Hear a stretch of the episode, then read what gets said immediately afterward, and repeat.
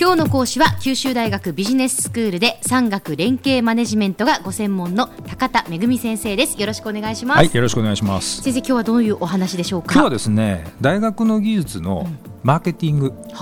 についてお話しします、はい、で産学連携ってあの大学で、ええ、まあ毎日山のようにですね研究成果って出てくるわけですよ。はいはい、でそのうち、まあ、以前あのお話しましたけど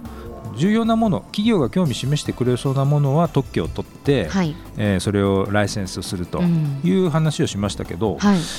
それ結構簡単ではないんですね。ライセンス先ってどこの企業が適切なんだろうかと、うん、どういう会社だったら関心示してくれるんだろうかと、うんうんうん、そこはマーケティングが必要なんですよ、ええ、そのマーケティングについてちょっとお話をしたいと思います。はい、であのそもそもですね大学で生まれるその基礎的な科学技術の成果っていうのは、うん、世の中のどこで役に立つのかっていうのが、はっきり分かんないものも多いですよね。うん。あなるほど。こういう結果が出たけれどもそれがどう役に立つか。でそうすると、えー、ある程度その分野に詳しそうな企業とか、はい、関心を持ちそうな企業をリストアップして、えーはい、それでその企業に具体的にこんな性能なんですけどどうですかって働きかけないと向こうが関心持ってくれない、わけですね。でその時に実は大きく3つの情報を手がかりに相手企業をリストアップするんです。はい、でまず1つ目なんですけど、えー、これは大学の発明者そのものその人なんですね。うん、その人が日頃から実は付き合いがある企業さんとかあ,、まあ、あるいは論文発表したらその論文をここについてもう少し詳しく教えてくれって問い合わせをしてきた企業とか、はいはい、あるいは学会で発表したらやたらなんか質問をいっぱい浴びせかけてきた、うん、で後から名刺交換しに来た、ええら企業の人だったとかですね。はいはい。そういう人が関心を持ってるってわけですからね。そうなんですよ。でそういう情報っていうのは、先生はあんまり意識してないけど、技術移転をやる担当者からすると宝の山なんですね。それは。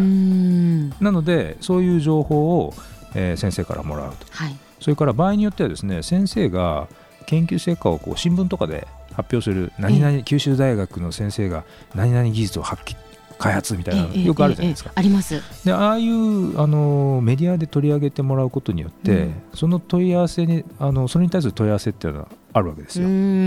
で問い合わせしてくる企業っていうのは少なからずそういった技術に興味を持ってる可能性があるということで。あの先生ちゃんとメモっといてくださいねと どこが問い合わせてきたかなるほど。でそういうところに話をしに行くと、はいはい、いうことなんです。でそれがまず1つ目、えー、で2つ目は特許の情報なんですね、はい、で特許っていうのは、以前もちょっとお話したかもしれませんけど大体特許出願手続きをやって1年半で公開されるんです、えー、特許庁のデータベースで。はい、でそうするとどの企業がいつ頃どんな特許を出してるかっていうのが基本的には全部わかるんですよ。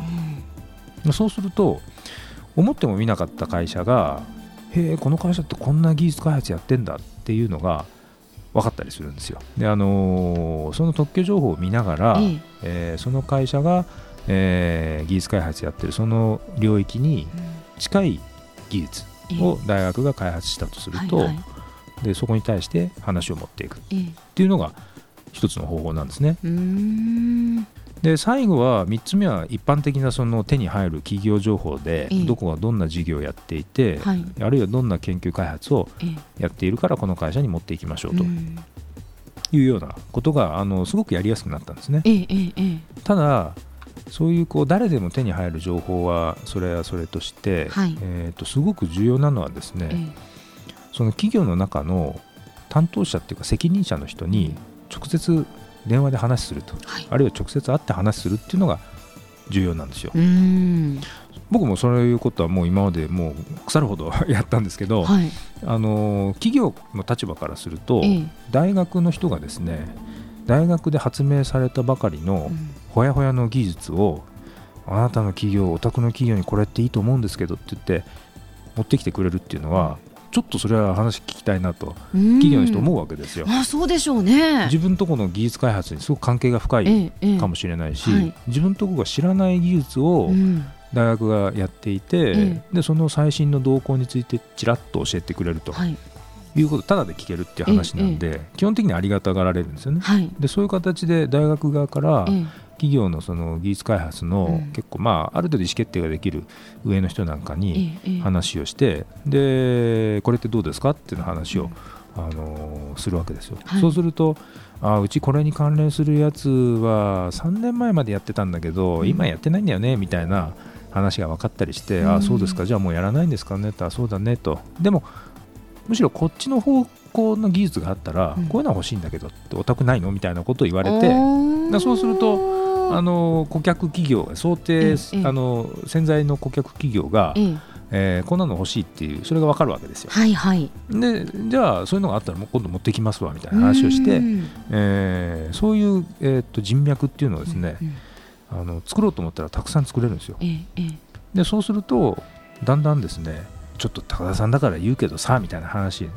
あの本来あのいわゆるあのコーポレートガバナンスとかですね、はい、コンプライアンスとかってそんな観点からは望ましいことではないかもしれないけど、うん、まああのあんただから言うけどさみたいな、うんうん、ちらっと教えてくれるみたいな そこに信頼関係が生まれていればですね。ですごく重要な役に立つこととか教えてくれたりして、はい、でなのでお互いにやっぱり情報のやり取りっていうのが、持ちつ持たれつみたいなことがあるわけですよ。で当然ですけど大学としては絶対話しちゃいけない重要なポイントっていうのはそんな簡単には話さない、はい、ちゃんと秘密保持の契約にサインしてもらって話をするんですけれども、まあ、かなり踏み込んだところまで、えお互いにギリギリのところまでは信頼関係ができると、話ができるという関係になって、でその人脈っていうのはとかそこの情報の塊ってものすごく重要な役割を得られるんですね。でそういうことをこの大学の技術移転の担当者っていうのは、えー、持ってなきゃいけないと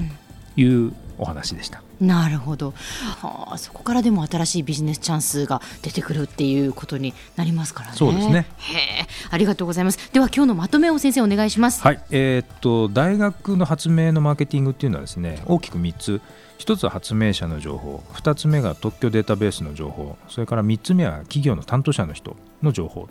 この3つの情報から潜在的なその候補興味を持ちそうな企業を絞ってそこに直接コンタクトして売り込むとい。うのが鉄則です。はい、えー、今日の講師は九州大学ビジネススクールで産学連携マネジメントがご専門の高田恵先生でした。どうもありがとうございました、はい、ありがとうございました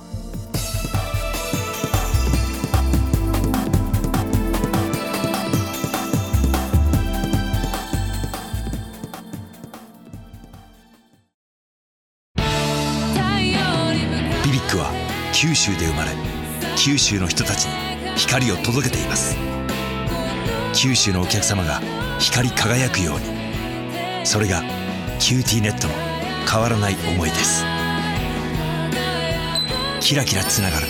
QTnet。